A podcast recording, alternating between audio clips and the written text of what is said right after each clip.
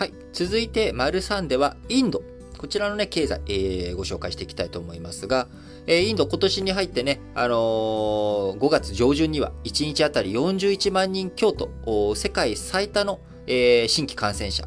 新型コロナのね、えー、新規感染者数を、記録するなど、非常に、経済的にダメージ、ロックダウンも激しくなり、病床や治療に必要な酸素も不足するというような医療崩壊、こういった状態にも陥っており、経済、非常に傷ついた状態になっておりましたが、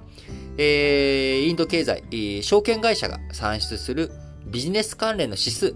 こちらの指数がですね、えー、2020年春の新型コロナウイルスの感染拡大前の水準を超えてきたと。いうことです。えー、野村シンガポール、こちらが出している、えー、ビジネス再開指数、人や物の動き、労働参加率、電力需要などをもとに算出している指標ですが、こちら、コロナ拡大前の2020年2月末を100とした指数、8月中旬から9週連続で100を超え、10月中旬には105を記録ということで、コロナ前の水準戻ってきております。人や物の動きが改善したことが大きいということですが、え今現状ね、新規感染者数1万人台に減り、経済活動が正常化しているということで、えー、鉱合況など生産指数も前年同月に比べて8月11.9%上昇。9月の輸出も前年同月比21.4%増え、コーヒーや宝飾製品など好調ということ。えさらに、インドの9月の消費者物価指数の上昇率も前年同月比4.3%となり、えー、インフレ率も好調ということになっておりますが、えー、まあ、インド、2020年度のね、GDP については前年度比7.3%減ということで、まあ、コロナの影響で過去最大のマイナス幅となりましたが、今年2021年度、えー、ね、5月まで、えー、新型コロナのね、感染拡大に苦しんでいた状況の中、2021年度の実質成長率の見通し9.5%と予想しているということで、回復基調にある経済、インド、そういった数字、指標が示されているということになります。で、まあそういったインド経済、えー、インド経済もですね、とはいえ、じゃあリスクがないのかといったらそんなことはなくて、やはり、えー、懸念というものは2つ。えー、一つ目、え、世界的な半導体不足ですね。これは何もインドに限った話でなく、え、日本も含めた世界各国、どこもかしこもみんなが困っている半導体が足りないという状態ですね。えー、こちらあ、インドもですね、えー、同様に半導体不足ということになっておりますし、えー、インド自動車最大手であるマルチスズキ、え、こちらね、半導体不足の影響で、9月の生産が前年同月比でほぼ半減と。えー、そのね、前年というのは当然新型コロナの影響も真っ只中という状況ですから、えー、この真っ只中の状況と比較しても今ほぼ半減ということで、えー、半導体不足と。えー、特にインド、自前で半導体を製造する能力、こちら乏しいということもありますので、えー、各国がね、みんな自分たちのところの半導体を優先的に確保していくと、インドまで出回るものがない。えー、半導体がないと物を作ることができない。物を作ることができなければ、物を売ることができない。物を売ることができなければ、企業は収益を上げることができず、えー、雇用、えー、している非雇用者に対してお金を払っていく、えー、給料を払っていくことができない。給料を払っていくことができなければ、当然みんな消費ができなくなる。消費ができなくなると経済が悪化していくということで、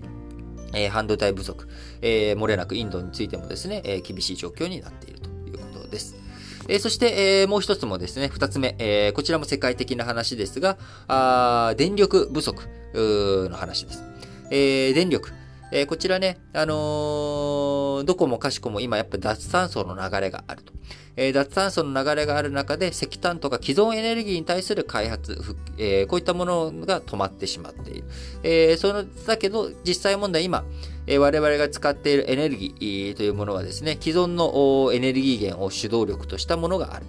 ということ。そういった状況の中で、インド、電源構成、石炭火力発電が約7割を占めており、石炭の大半、国内で採掘されているわけなんですが、経済再開で電力需要急増している中、9月の長雨の影響などで火力発電所の石炭在庫、過去最低水準に落ち込んでおり、えー、海外から輸入しようとしてもですね、えー、新型コロナの影響もあって輸入が活発に動かせない。えー、そして、えー、石炭価格とかあ、エネルギー資源価格というものも今高騰しているというところで、インド経済に足かせというふうになってしまっております。まあ、なんとかね、せっかく、えー、新型コロナの影響を出して人とか物の動き、えー、インド国内活発化してきている中、あそのベースとなる、経済活動のベースとなる、えー、エネルギー、そして、え、半導体、え、この2つがやはり、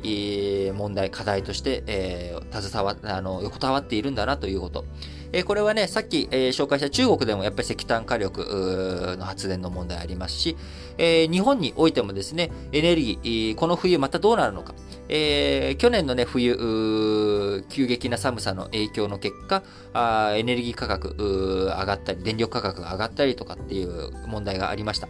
え今年さらに一段とその情勢が厳しくなっており、えー、天然ガスについては欧州との争奪戦、えー、中国とも含めた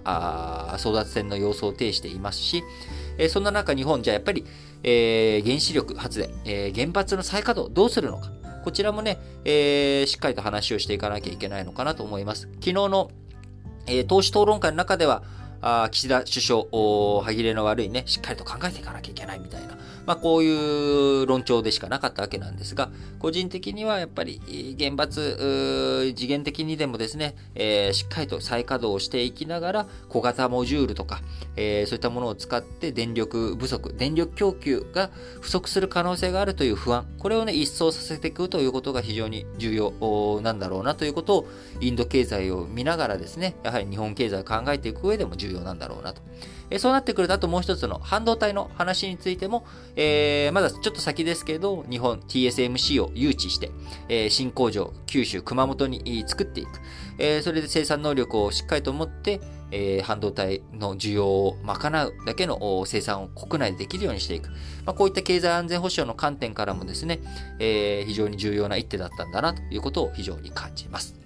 はい。ということで、次はですね、えー、マリオンとしてイギリスの話をしていきたいと思います。